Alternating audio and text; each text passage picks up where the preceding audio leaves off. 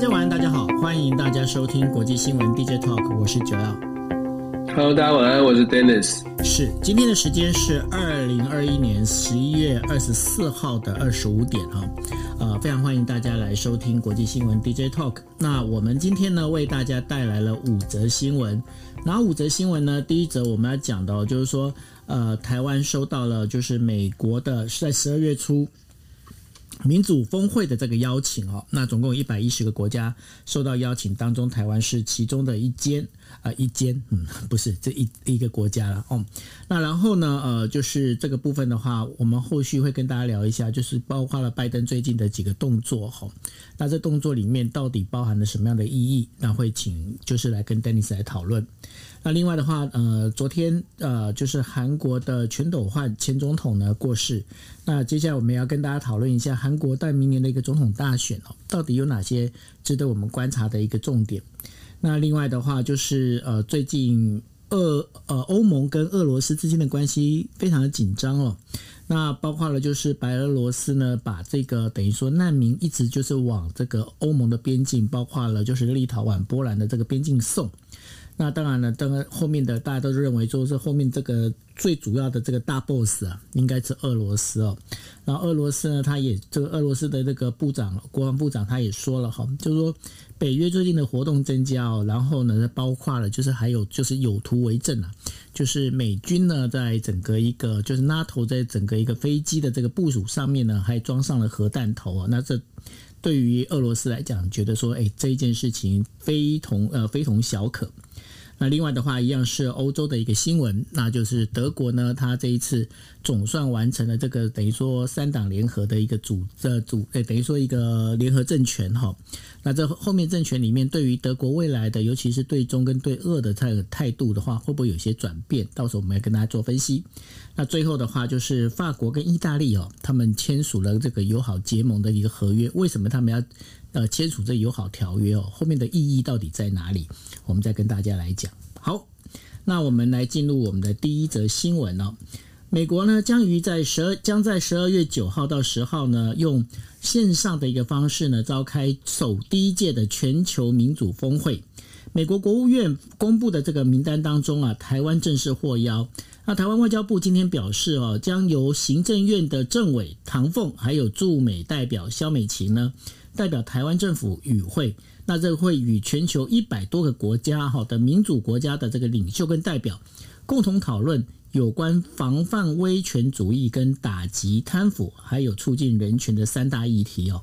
在亚洲亚洲地区的话，是包括了有台湾、日本、韩国、印尼、马来西亚、菲律宾、印度受邀哦，但是呢，这当中并没有中国、越南、泰国、新加坡、缅甸、柬埔寨还有寮国。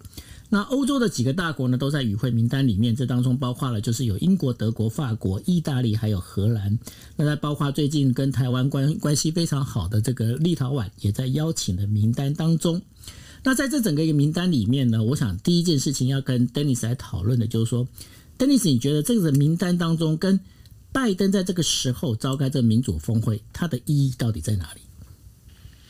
我觉得拜登召开民主峰会，当然了，就是呃，符合他一一路上来也上台之后，一直在讲说，民主国家现在面临一个呃非民主国家一个很强的挑战。尤其在过去这两年 COVID 的疫情当中，其实世界各国的民众基本上都在期待政府有做出更有效能的决定。我们知道，像封城啦、疫苗的采购啦、疫苗的施打，其实都跟政府的效率跟政策推行有关。可是我们也看到，民主国家它的基本的概念是说，要经过完整的。不同意见的讨论嘛，所以在跟时间赛跑的这种全球的疫情当中呢，很多的政府就在跟就是民主政府遇到的问题，就变成了民众希望可以有快速的解决方法，民众希望可以快速看到民政府的反应措施，可是很多民主国家必须要经过审议，所以民主国家就在疫情当中呢，变得看起来更加的没有效率。拜登自己也说了，包括像美国也是哦，关于关于疫苗的施打，在美国就有很多变成很政治化。那那这就是民主国家呈现的一种，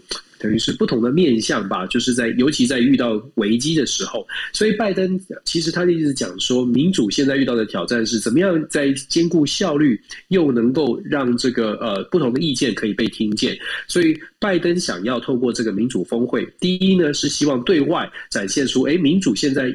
全球遇到了一个民主稍稍退潮。我们前阵子才在最近才在讲说一些一些指标哦，有些民主国家都在退退步，全球民主国家的数量也在减少。在透过这样的峰会呢，可能向全世界表达，美国继续支持民主，美国会希望。自己来面对民主的退化、退步，然后希望能够跟大家一起团结、团结起来，然后找出民主的一个解决的办法。那对内呢，其实拜登也非常需要这一场，不能说胜利，但是至少拜登也需要传递的是，美国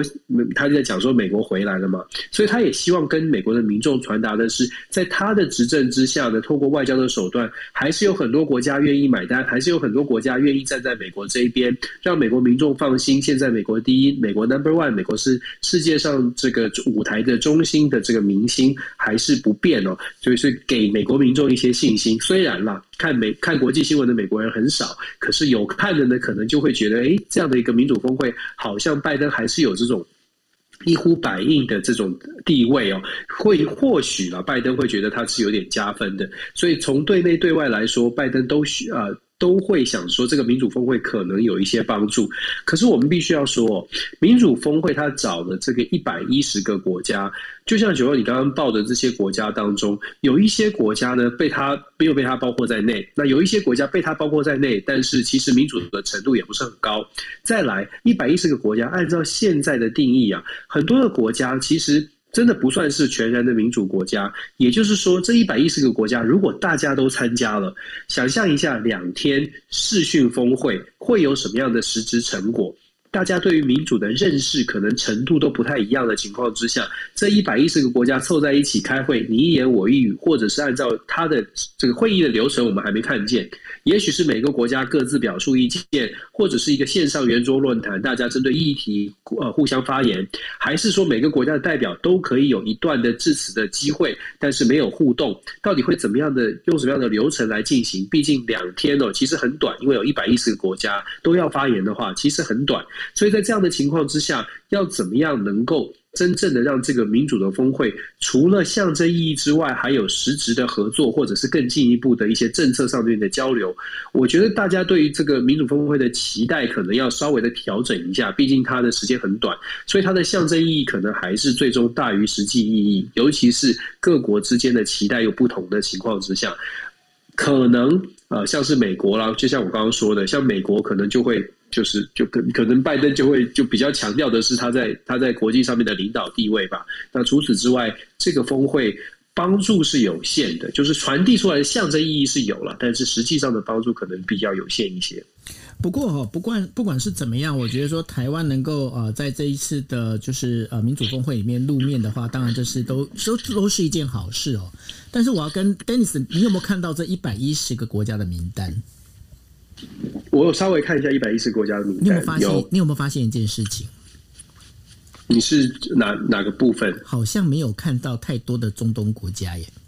没有啊，对啊，中因为中东国家只有以色列跟伊呃伊拉克对被邀请，对那。你你这个就是我觉得非常有趣的地方哦。为什么非常有趣？因为呢，最近中东国家感觉跟中国的关系好像比较好哦。那然后呢，再加上呢，就是说，呃，这个今天的算是在日本还是算个大新闻了。也就是说，日本的岸田文雄呢宣布要释放出，就是呃，大概是两天份的两天份的这个算是他们的一个战备战备储油哦。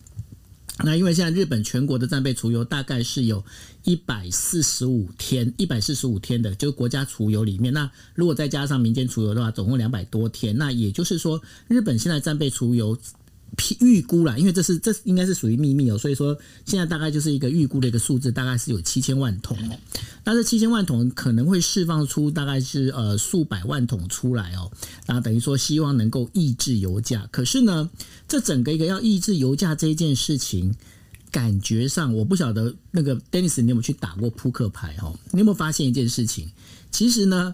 那个现在拜登的这一招里面，好像让大家都知道说他手上到底有哪些牌。那对于产油国家来讲，根本你根本就是完完全就受控于产油国家。你不觉得拜登出这一招，感觉不是一个非常妙的一招吗？你批评拜登哦？我我是批评他没错啊，因为我觉得他这一他这一这一这一手牌打的很烂啊。其实我们其实我们隐隐约约都可以感受得到，就是国际上对于拜登的一些政策开始有一些不同的意见哦。那就像今天你刚刚讲到的原油，其实我们昨天不是也也还在讲这件事情嘛？讲到他对欧佩克要求，然后欧佩克可能会反将一军。其实拜登一直想要做的，或者我不知道他的想法是什么，但是他其实他心他心里面想象的，我们好像常常有一些梗图，不是说心里想的是这样，但是其实实际上是什么样嘛？就他心里想的情况之下，他心里拜登心里想的可能。是他在外交政策上运筹帷幄，世界都会跟着他的想法去按着去运行哦。可是实际上你会发现，包括他的一些要求欧佩克增增产这件事情来说，他自己想象的是美国大家还是会尊敬，可是其实不然，刚好是相反的。世界各国好像都觉得美国有点弱，从他的政策当中反复当中，大家都觉得看破你的手脚，觉得你的底牌都被我看见了，我还干嘛要听你的？就像我们说的，十二月二号欧佩克的开会，搞不好还会反。将他一军，认为说我们欧佩国家就干脆减产。你既然叫大家都输出战略原油，你们这么厉害，那你就继续释出战略原油好了。我们就不增，我们就不增产了。类似这样的政策，其实从拜登过呃过去这十个月哦，在外交上面的一些手段，都造成了一些反效果。可以看得出来，为什么包括美国国内有一些智库学者都在讲说，拜登的团队也许没有想象中的这么强哦。那我们再回到这个民主峰会的邀请名单上，坦白说，这个邀请。名单，我们说虽然一百一十个国家看起来很多，可是它其实是有战略选择的。九欧，你讲的没错，整个中东地区只有伊拉克跟以色列，为什么？你要说是这些国家都不是民主吗？其实有一些国家它是有民主机制的。如果只是看这一百一十个国家，你就会发现巴巴基斯坦都被都被都被邀请了，或者是菲律宾、乌克兰都被邀请了。当然，这些国家要你要看怎么样来定义它是不是民主哦。如果如如果我们刚刚讲的这些国家都是定义是普遍的民主的话，新加坡为什么不是？那新加坡被排除在外的话，新加坡其实也有一些报道在讲说，新加坡就认为这就是美国策略上的运用，他们觉得新加坡不会是有问题的，不会不会找找找找找麻烦，所以新加坡不再邀请的邀请的行列，也没有太大的新加坡对美国也没有太大的战略意义利益，所以没有被邀请哦。可是就像我们说的，这个邀请名单虽然是一百一十个国家，可以看得出来美国是有挑选的，美国会觉得在挑选的国家的。呃，这个传递出来的信号是对某些地、某些特定的对象在传传呃输出一些信信号。中东地区的选择，欧洲的选择，其实美国是有在想，就有是有在安排。问题是，就如同我们刚刚讲的。拜登现在在打的这些牌，或者是拜登的牌技哦，他的策略上的运用，是不是像他想象的一样，出了这个牌之后有有这个牌的效果，还是说相反的，出了这个牌可能反过来让让很多的国家觉得你在搞什么？像我刚刚讲的新加坡，新加坡现在对美国，你可以想象一下，新加坡觉得我我为什么你为什么你为什么定义我是不民主的国家？你不把我受你不受你不邀请我是怎么回事哦？当然，新加坡就像就像我们说，新加坡可能不会吵不会。闹，但是你可以看的，就可以透过新加坡，或者是透过他在中东国家选择邀请的对象。很显然的，这个民主峰会，拜登就作为美国他主导的想传递的讯息，就如同我们刚一开始说的，对内跟对外，主要是美国的利益，主要是美国想要传递讯号，而不是真正的在民主峰会上面有什么的。选这个实质性质、实际性质的这个结果有有任何的期待？我不觉得美国有对这样的峰会会有一个实质成果的期待。你刚刚讲到新加坡，我忽然想到一个笑话，就是说有一有有一个人呢、他在等于说要宴客，有没有？那宴客呢？可是呢，发现就是说，哎，好多人还没有还没有来哈，然后他就在那个麦克风上面讲。怎么该来的都还不来？然后坐在坐在位置上的全部都要走了，因为想说哦，原来我们都不是该来的。然后呢，那有一部分人走了，然后有一些还留下来。然后他就讲说，哎，怎么该走的还没走？那所以呢，就大家后来就全部走光了这样子。那所以呢，在这当中的话，我会觉得说，你刚才提到新加坡，就觉得就是说，哎，如果是这样子的话，好像是，嗯，他到底是该来还是不该来？吼。对，对啊，所以我说，其实你你你看，我们刚刚在讨论，就说拜登的外交政策，其实他上任十个月以来，我们一开始对他的期待是很高的嘛，因为拜登毕竟一直在号称自己在自己在外交圈已经打滚三四十年，但是毕竟他在参议院，他的看待外交政策的角度，跟他实际有行政权之后会不太一样。他实际掌握行政权之后呢，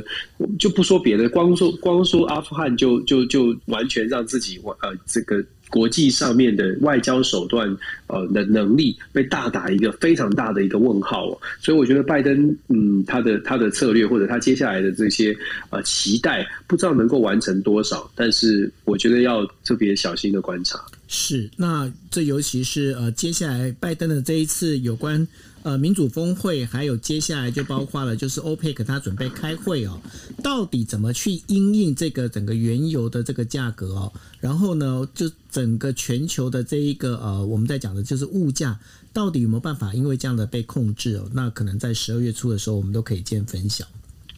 好，那我们来第二题哦，第二题的就跟大家提到，就是说。韩国的前总统全斗焕呢，在当地时间的，就是昨天的那个早上八点五十五分的时候逝世哦，那享寿是九十岁。那全斗焕的遗体呢，被送到了就是延世大学塞布兰斯医院。那全斗焕的妻子李李顺子就表示说，全斗焕在火葬之后，希望骨灰能够呃撒在就是北纬。北纬三十八度，那个南北韩的这个最前线的土地上哦。那全斗焕在生前最大的一个争议呢，就是呃，在那个朴正熙已故的那个总统朴正熙被暗杀之后，一九七九年掌权，然后一九八零年成为韩国的第十一届总统，实行独裁统治，逮捕了就是金大中、金永山这些民主人士。同时呢，在一九八零年的时候，他呃五月十八号发动了南韩史上最惨烈的一个光州事件哦。当时全斗焕呢下令镇压参与抗议的活动学生和平民，大家如果都有在看电影的话，可以看得到，造成了总共有两百人死亡，然后呢有多人失踪，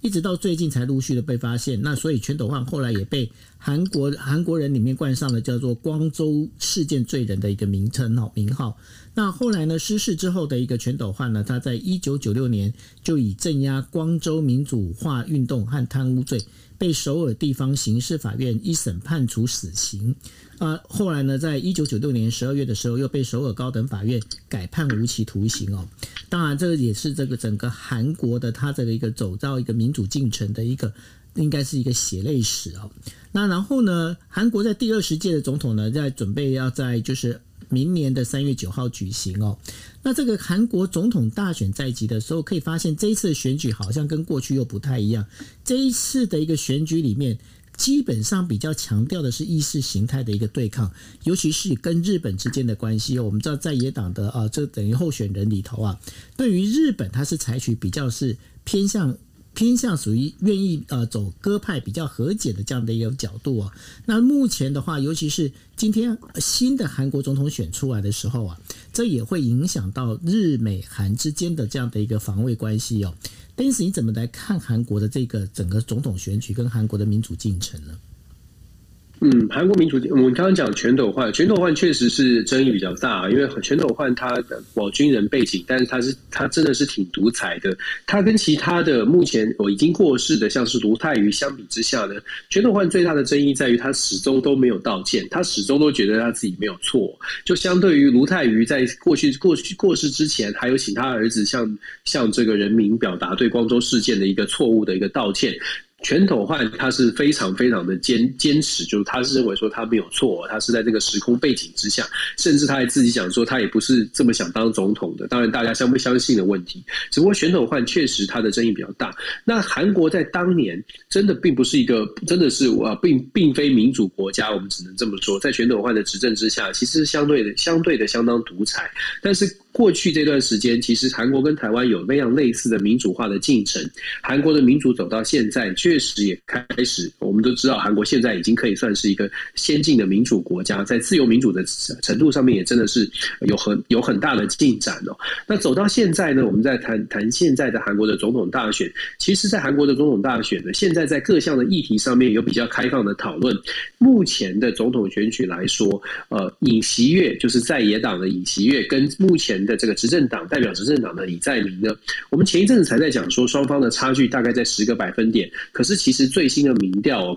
网友们感谢网友提供的这些资讯，其实最新的民调，两个人的差距已经缩小到三个百分点之内哦。很多的民调显示，他们其实只差一个百分点到两个百分点之间。换句话说，这一场战，这一场选战哦，现在才真的进入到所谓的白热化的阶段。你刚刚说什么议题在这次选举当中会受到重视？日本的话题确实只是其中之一。日本呢，跟韩国的关系，我们知道，我们其实在 DJ 课讲的蛮多，就是冲突挺多的。那这两个人呢，其实双方代表的是不同的对对日本的态度。虽然选战过程当中一定会稍微的温和一些些哦。李在明他本身就是在执政党的李代表执政党的李在明，他以前是非常反日的。可是你可以看到，在选战当中，他也稍微的把自己压缩一下，就是不要这么的反日。目的我们知道，就是基本上要争取比较温和派的选民哦，不要这么的这么的决绝。可是日本并不是傻瓜，日本也看得非常清楚，会从你从政所有的经验来看，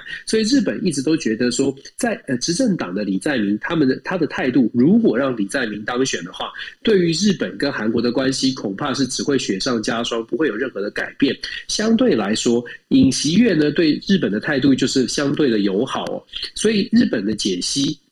在日本问题上面，会觉得说，尹锡悦如果上台担任啊韩国的总统的话，未来的日韩关系会有机会改变。那么说日韩关系改变。美国会非常的高兴，因为我们就说了，美国其实非常希望在印太战略当中，日韩是左右联手啊，绝对不要两只手分开拉被拉开哦。所以如果说韩国选出一个总统是比较愿意跟日本交往的，不一定要完全的亲近日本，但是至少比较愿意并用比较和缓的态度来面对日本，对美国来说是减少一大麻烦。这也是为什么，虽然我们说不外国势力不会直接的说，哎，我就来支持尹锡悦，或者是我就来。讨厌李在明，但是你可以看得出来，多多少少尹锡悦确实得到日本跟美国的支持会比较多一些。可是话说回来了，如果有日本或美国的支持，是不是就代代表尹锡悦真的可以在韩国国内的选举当中这个高枕无忧呢？其实也不见得，因为就像我们说的，现在的李在明呢，拉差距已经拉得非常小了。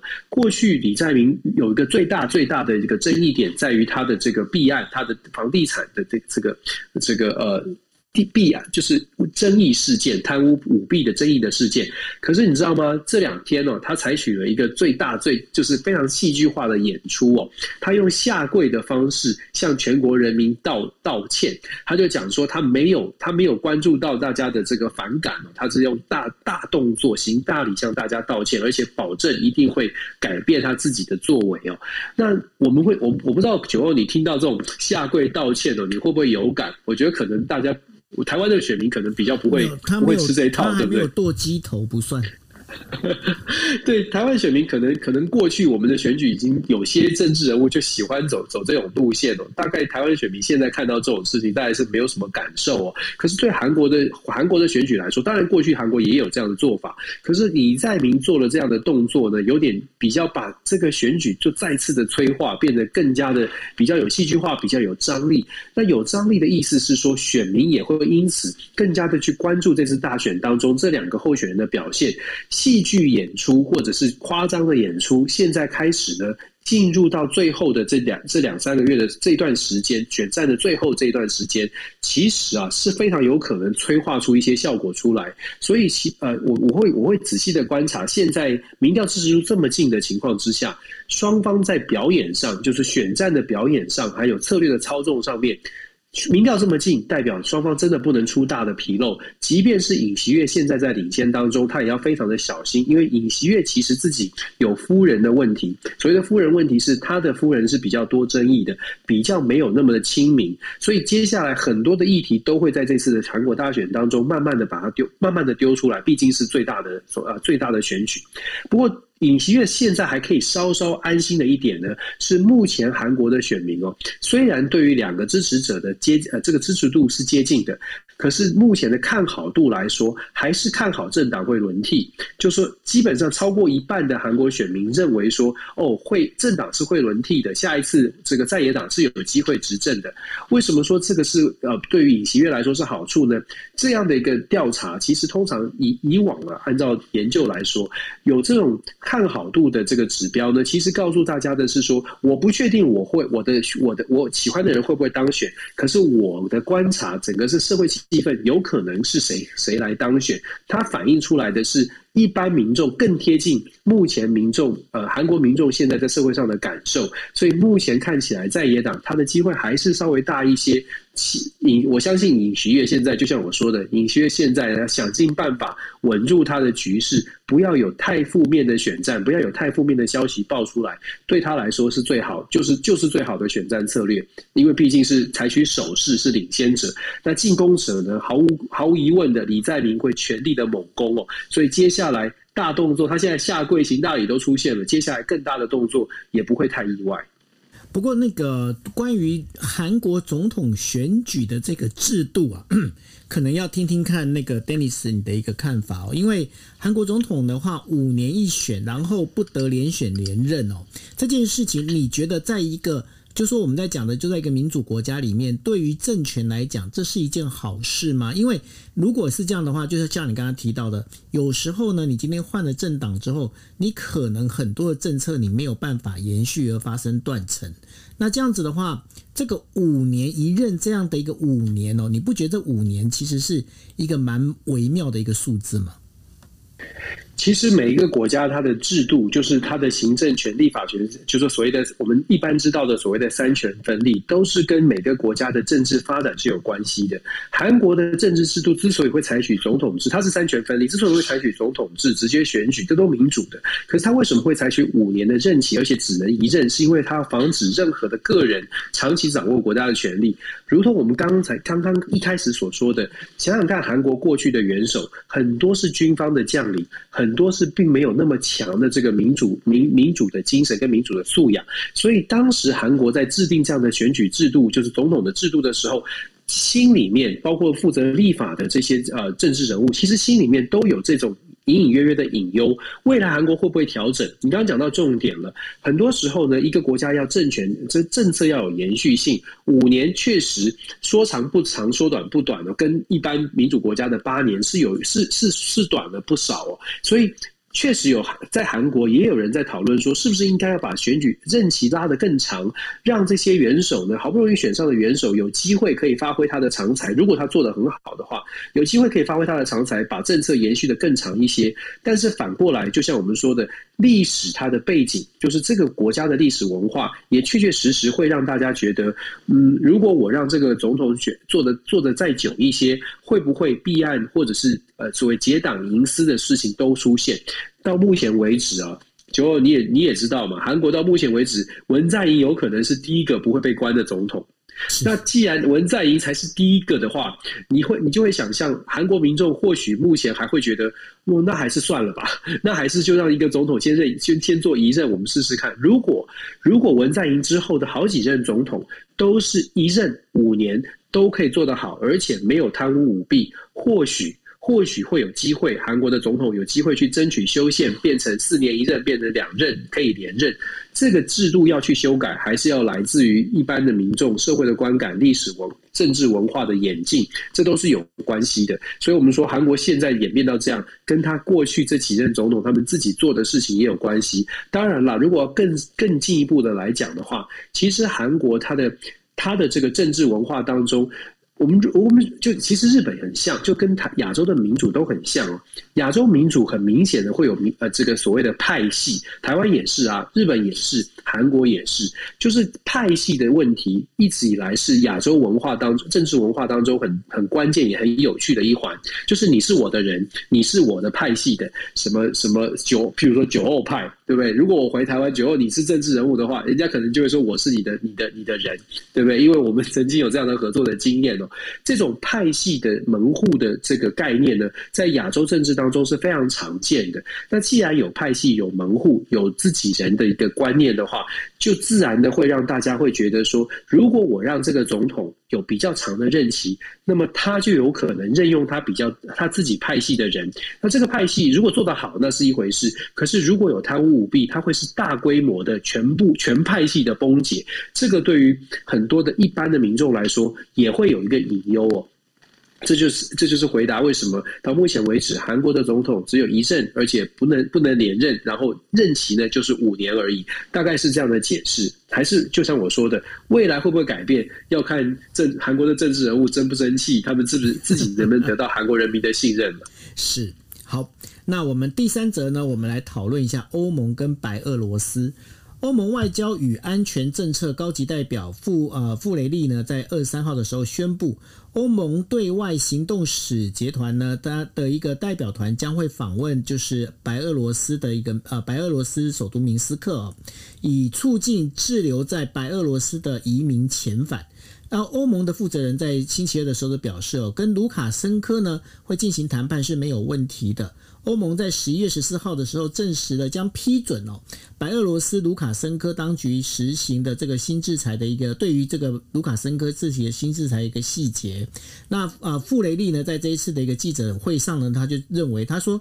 我想强调的是，我们和卢卡申科没有达成一个协议哦，也没有在他的也没有与他的那个政权进行谈判，但是呢，他们还是希望能够维持跟白俄罗斯的一个。沟通呃渠道的一个畅通哦，他在他在说了，就是说目前的话，委员会对外的一个行动呢，代表是一个小团队将前往明斯克去评估，但不是谈判，而这当中是要了解情况，以便于呢联合国的一个机构来实行适合的遣返工作，因为毕竟现在被这个有关人道这件事情哦，现在一直在被讨论着。不过在一个同时的时候呢。俄罗斯的国防部长就指控了，他说认为美国的轰炸机在呃，就是十一月的时候稍早的时候呢，从两个不同的方向演习，用核武来攻击那个俄罗斯哦，就是演习用核武攻击俄罗斯，而对这些轰炸机飞到距离俄国边境二十公里处哦，这样的事情呢，大表不满。那美国国防部就说了，他说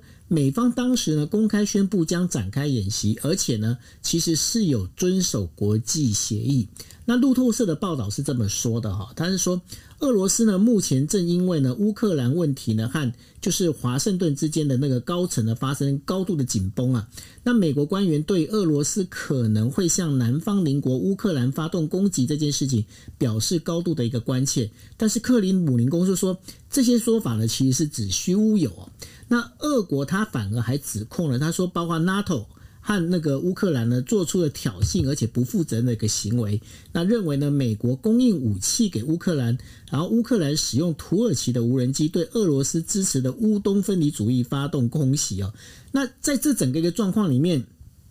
，Dennis 有没有发现一件事情？就是不管是俄罗斯也好，白俄罗斯也好，以及乌克兰也好，现在跟美国还有欧盟的关系，好像这个关系越来越紧张，然后越来越。等于说，这个整个一个战前好像有点拉高的感觉哦。那这接下来会怎么发展？确实是越来越紧张啊！我们都比较关注，就是我们在我们在地的环境，印太的战略，亚太地区。可是其实俄罗斯在欧洲、中东地区，尤其是近期在白俄罗斯跟乌克兰啊的问题上面，其实紧是蛮紧绷的。白俄罗斯跟波兰的边境问题，俄罗斯跟呃这个乌克兰的这个边境边境上面的问题，现在的紧张是来自于俄罗斯确实在乌克兰的边境，俄乌边境呢，它调动了比较大的大规模的军队。去年四月，如果大家还记得的话，去年的四月，俄罗斯在乌克兰的边境集结了超过十万的大军，当时的战争也是一触即发。但是后来是俄罗斯决定就是往后退后往后撤了。那这一次呢，现在又是战云密布，又是往往往这个乌克兰的边境去调动，很多的很多的解析，包括美国的情报单位就在讲说，非常有可能在明年二月之前，就从现在到二月这段时间，有可能会发生一些军事的军事的动作。为什么会在这段时？时间出现这个问题呢，主要是因为俄罗斯啊。其实我们看俄罗斯跟乌克兰之间的关系相当的有趣。如果大家稍微研究一下的话，你会发现乌克俄罗斯一直都认为，尤其是普丁哦，他。在他任期之内说了好多次，他觉得乌克兰的部分地区是俄罗斯的一部分。他认为乌克兰有很多地方，他有很多的乌俄罗斯人，所以他一直都觉得乌克兰你可以是乌克兰，可是你一定要跟我们走得比较近，而不是跟美国走得比较近。所以我说，我们看乌克兰跟俄罗斯的关系，有点像是两岸的关系。乌克俄罗斯一直都认为说，乌克兰是我们自己人，你不能够往美国那那边走。所以现在的俄罗斯。对于乌克兰的态度，就像是他看见了乌克兰跟美国走得很近，现在非常的不爽。尤其他认为乌克兰在中东的地区，中东地区的很多问题上面，我们知道油管的这个利益的冲突，也是站在反乌克、反俄罗斯的一面，所以让俄罗斯是更不能接受，觉得我们必须要用强势的手段，让这个小老弟看清楚谁才是他的这个呃老大哦。所以乌克呃俄罗斯的态度是越来越强硬。那情报显示，现在看起来确实有点像是军事冲突有一触即发的感觉。我个人会觉得蛮，我就说了，这个俄罗斯跟乌克兰之间的关系呢，很值得台湾去观察。其中有一个原因，是因为乌克兰跟美国走得非常的亲近哦。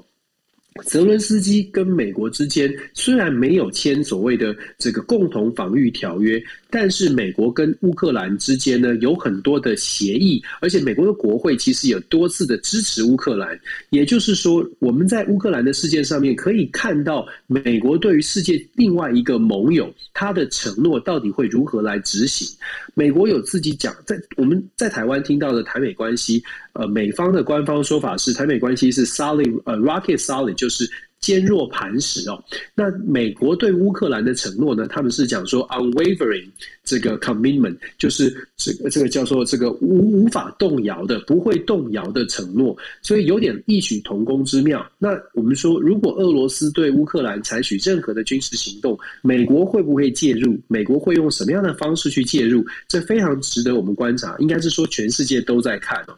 现在到明年二月，如果俄罗斯真的对乌克兰采取军事行动的时候，美国到底是给更多的军援，还是美国会派出军队去协防俄罗斯？这一点非常值得注意。那我们讲到乌克兰、俄罗斯，然后整个中北呃这个欧洲地区哦，现在。呃，除了边境的争议之外，我们前两天最最近这一两个礼拜都一直在讲说北溪二号讲能源的管线的问题，它确实也是另外一个冲突的争议点。现在在整个欧洲地区，因为我们知道冬天快到了，能源之能源的缺乏，造成欧洲地区可能也会出现一些能源的需求。俄罗斯跟这些欧洲国家之间呢，它的相对应的关系，除了国防这种军事安全。的冲突会发生之外，能源的需求的冲突也会增加，所以整个的中东局，这整个在中亚，俄罗斯对连接到欧洲这一块的这个危机感或者是气氛，现在是非常紧张的。今天我们分享这个新闻，其实就是想要跟大家讲说，现在这个国际局势。我们在关注的亚洲好像有紧张，好像有可能会发生什么样潜在的冲突。可是其实比我们亚洲现在局势更为紧张的是在俄罗斯这边，也是值得我们大家继续观察。刚刚哦，就是 Dennis 来讲哦，就是说这个。乌克兰哦，跟俄罗斯其实就是有一点点像呃，我们现在的这个两岸关系哦。那的的确是这样，就是因为呢，这个白俄罗斯、俄罗斯还有乌克兰呢，他们三个国家是邻居，然后三个国家的渊源都很深。这三个国家渊源为什么很深呢？因为这三个国家都是属于呢斯拉夫人，而且是斯拉夫人当中的东斯拉夫的一组哦。那当然了，他们就在这个整个一个从就是呃七世纪一直演变到后来沙皇，到后来呢。呃，变苏联的时候，苏联把这整个就是全部接收，接收起来之后呢，他们呢就是这个等于说这个整个接收完了之后，后来呢，包括了乌克兰跟白俄罗斯也都加入了苏联这样的一个组织哦。但是问题出来了。俄罗斯人呢，对于就是不管是乌克兰也好，白俄罗斯也好，其实呢都极尽的打压哦。那甚至在乌克兰发生饥荒，那使得呢乌克兰人其实是非常不喜欢俄罗斯人。那不喜欢俄罗斯人，所以就跟俄罗斯呢会越走越远。那然后呢，白俄罗斯呢，感觉上好像跟俄罗斯感觉会比较接近，但是呢，白俄罗斯也是认为俄罗斯是在欺负他的，只是说现在白俄罗斯的这个总统卢卡申科，他背后的话是靠着这个呃，等于说是那个呃，普丁来做一个支撑哦。那乌克兰呢，对于俄罗斯的那个反叛的心理其实非常的重，但是呢，普丁就是像刚刚 Dennis 所提的，他就认为说，哎。你跟我，我们都是斯拉夫人，你应该要到我这边来，你不应该到那边去啊。好，所以大概是有这样的一个状况，对吧？没错，没错。你刚刚讲到这个白俄罗斯，其实包括白俄罗斯的这个卢卡申科，他以前他刚刚开始的时候，九零年代其实也是非常反对反对俄罗斯的，也想走自己的路哦。只是现在因为他走，没办法走自己的路。尤其是卢卡申科想要继续执政，他如果按照这个西方民主世界的这个想象或者期待的话，卢卡申科早就应该换人做了，早就应该下台。但是卢卡申科因为想要继续延续他的政权，他唯一可以靠的就是俄罗斯，所以他才重新回到这个这个跟普丁称兄道弟。之好几年过去好几年，其实有一段长的时间，白俄罗斯跟乌克兰呃跟俄罗斯的关系也没有那么好，只是后来他发现，哎，如果我想我想长期执政，我想成为专制独裁者，我还是要找专制独裁的朋友才行哦。所以卢卡申科才重新回到俄罗斯这一边，这是一个也是也是个人利益、个个人政治权利的考量。对、啊，这也是可以可以讲，就是说，白俄罗斯还曾经就因为这样还改国名嘛？他说：“你我不要叫白俄罗斯，我叫白罗斯。”还有中文版白罗斯。对对对对对，他还有要求要改国名这样子。对啊，对，好，那其实国际政治真的蛮有趣的啦，就是有一些，有一些，有一些，就是真的朋友不是永远的朋友，然后敌人也不是永远的敌人，然后，然后都是从各国国家利益来出发，所以我我们常常讲说，就是要看国际上面的变局哦，你真的是点线面都要看，要看国际的变局呢，还要看一个东西，就是要把历史读好，发现历史很重要。是是是，没错。OK，好。那我们来进入我们第四题啊。第四题就是，哎，好久没聊到德国了哈。那德国的中间偏左政党呢，这个主导的组阁呢，终总算是落幕了哈。然后呢，现在六十三岁的一个就是现任的一个财政部长肖兹呢，他将担任总理。那这也是社会民主党十六年以来呢首首次的领导政府哦。那德国在九月二十六号的国会大选之后呢，拿到了最高票的社会民主党还有绿党。以及自由民主党呢，他们展开了组阁的谈判哦。那这个当中的话，也是被昵称为“红绿灯联盟”哦。那这一个的谈判的速度非常快，最主要原因是因为面对疫情的危机哦，还有我们刚刚提到了白俄罗斯的这个整个移民的问题，还有德国的这个经济复苏呢，并不如预期的整个一个状况哦。那使得呢，这个等于说德国的这个整个就是它的组阁呢，加快这个速度，对于整个国际间来讲都是一个好事哦。那在这个当中的话，呃，最主要的一个问题会在哪里呢？就是说，现在目前这个组阁名单，我们看起来的话，也许德国会跟过去的梅克尔不一样。怎么样不一样法？过去梅克对于中国哈还有俄罗斯的立场是算是比较属于包容的一立场，但是现在新的这个德国政权的话，可能对于中国跟俄罗斯的一个立场会采取更强硬的一个态度哦。那这当中也跟我们刚刚有提到了，跟北溪二号现代的现在用一个技术性的一个干扰的方式，其实有一些关系。Dennis，这件事情德国接下来会怎么走？德国现在看起来就是有，当然有一个新的变局哦。主轴来说啦，就是他们强调的是说，未来的德国施政的主轴在国际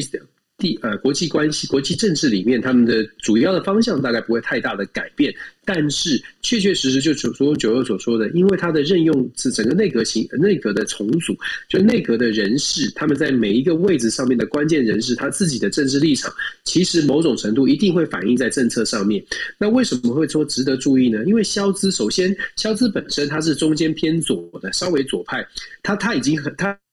很多了。从如果从他过去。平民的家庭，他的祖父是铁路工人，父母亲都是纺织厂的工人，他自己呢是家里面第一个念大学的人，所以他的成长背景一开始是从工工人权利、工人争取工劳工权益的律师开始做起的。所以其实肖兹他一开始从政的时候，他是非常的左派的，但是慢慢的为了要，当然是你知道，就是要中间选民的关系，所以肖兹他自己的路线其实也慢慢的往中间倾斜，也就是说他现在变成是中间偏左，当然还是。有点偏左，但是中间偏左。那肖兹所代表的力量呢？事实上是呃，基本上啊，是希望提供更想象一下左派的力立意见跟立场哦，跟过去梅克尔时代确实是会有一点点的不同，因为是左右之之之呃之间的差别。可是我们说主体不会太大改变的原因，其实有一个很关键的原因是这一次的组组合当中呢，为了要有一定的席次，所以其实肖兹在他的新的团队里面也包括了自由民主党，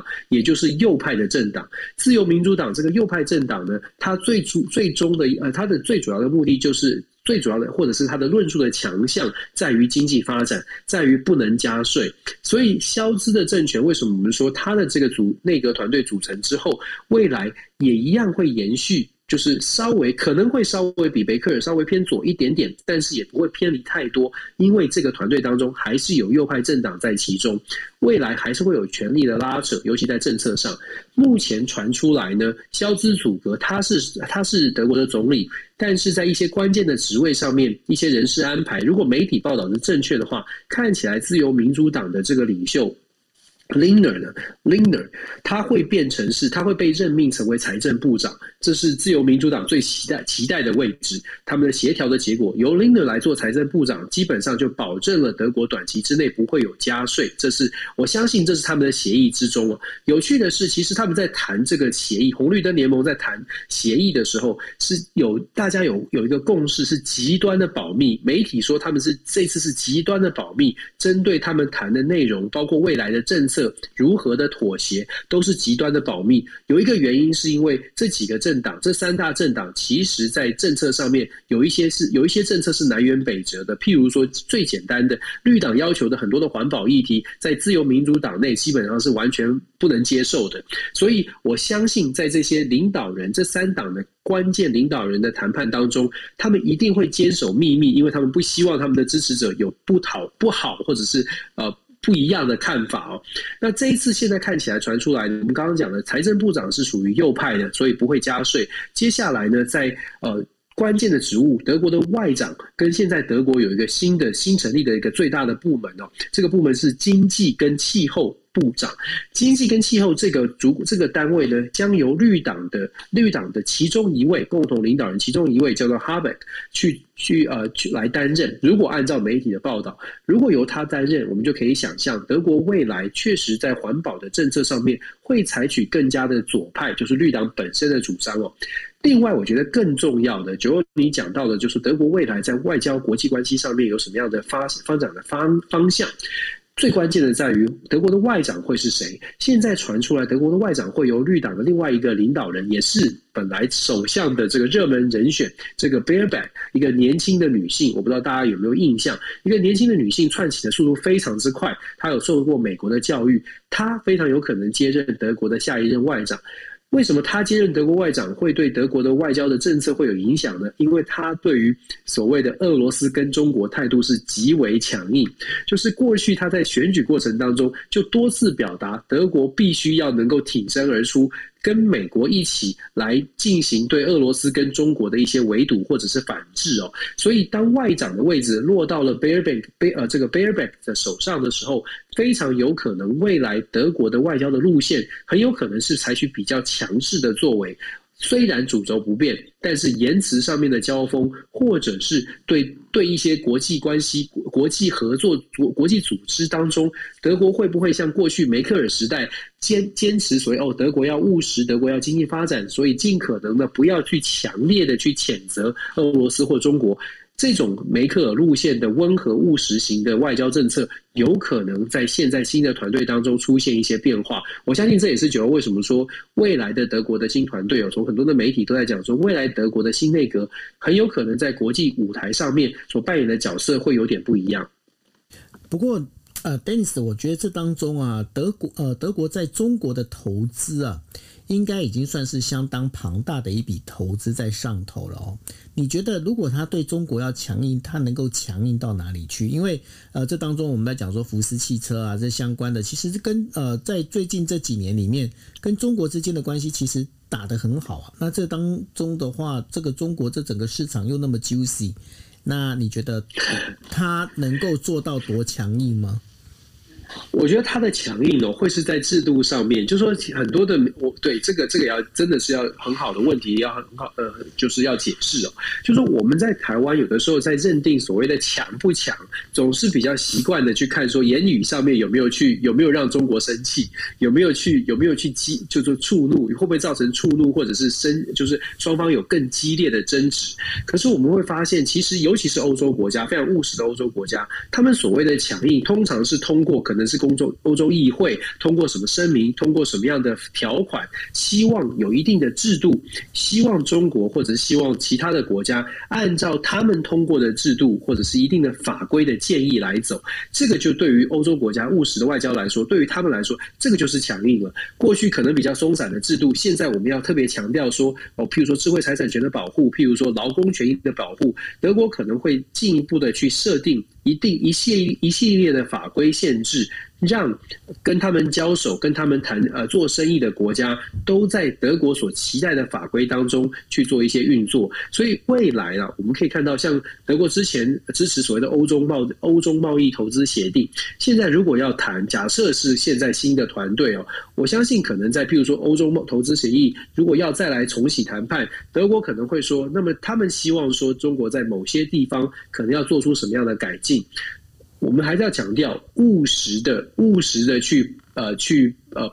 逼迫，或者是务实的去 push，务实的去要求中国做出一些改变。这是不是德国的强硬？不会是说像呃就是要跟中国说要吵架，甚至要打架。德国的强硬不会是吵架打架式的，德国的强硬会是透过特定的法规要求中国，可能我们接下来要我们接下来要谈合作，我们希望你可以做到什么事情？这个是我我我觉得这个是可以预期的。Baerbock 会在很多的制度上面设下更多的条条框框，希望德国跟中国之间的未来的经贸关系可以发展，但是要有一定的制度，要有一定的规范。是。啊，在我们在知道，就是明年年初开始啊，其实，在欧洲的话，呃，有几那欧洲的三个最大的、最强的一个国家哦，包括德国、法国跟意大利哦，啊，这三个国家都有一些很很微妙的一些变动哦。那刚刚谈完德国之后，我们接下来要谈的是法国跟意大利哦。在两年前，大家如果印象深刻的话，两年前的时候，法国跟意大利关系并不好哦。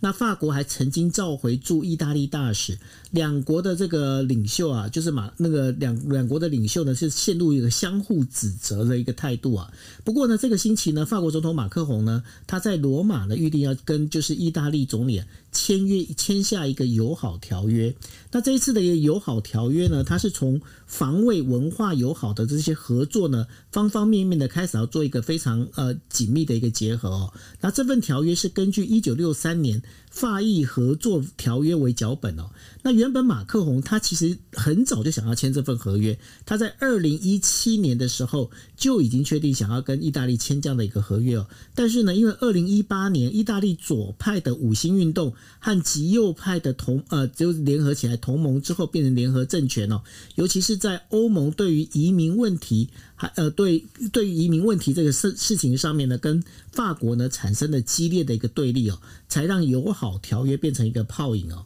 那现在的意大利的德拉吉政府呢，他们是希望呢利用法国的跟法国政府的改善关系哦，在欧洲的政治层面上发挥更大的一个积极作用，尤其是在梅克尔总理下台之后啊，那德国是有德国他德国的新政府可能会更专注在国内的一个政治上面哦。那另外，对于法国来讲，加强跟意大利之间的关呃关系，其实也有好处哦。因为透过这样的关系，马克龙呢，他可以巩固欧盟温和的西欧核心，获得了国就是包括法国国内的这个民粹主义哦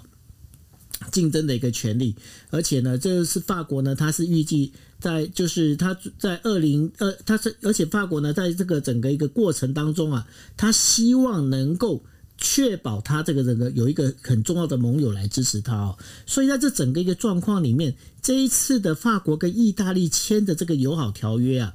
，Dennis，你觉得接下来会不会再更巩固马克龙他想要变成是把法国变成欧盟中心的这样的一个野心呢？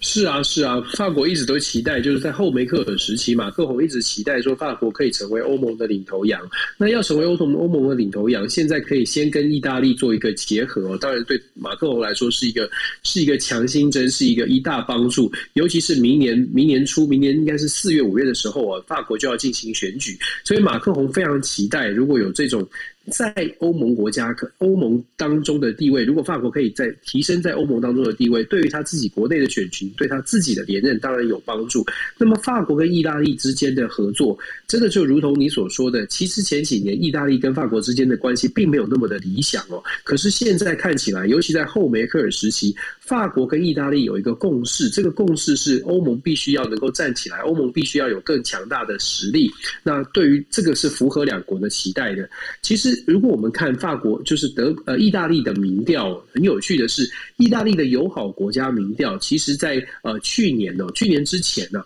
意大利觉意大利的人民觉得法跟法国之间的关系其实并不友好，有百分之三十八的民众在去年的调查，有百分之三十八四十左四十左右的民众是认为说，意大利跟法国之间的关系是敌对的，就是。他们对法国人是有敌对的态度的，当然最敌对的是德国。所以意大利这个国家其实很有趣，就是现在跟法国签订这些友好的条约，或者是友好的条约，呃，有有要合作，这个动作其实是一个很大的很大的突破，很大的突破也反映出来，现在意大利，尤其是意大利的总理，目前看起来呢。他对于中国其实是有非常保留的，德拉吉其实非常保留，是不是意大利要跟中国走得很近？他其实如果大家在看国际新闻，应该有注意，可能可以查得到，德拉吉在今年呢阻止了好几次的中国投资，就是中国收购意大利公司，尤其是呃高科技产业、半导体设备公司的这个投资案，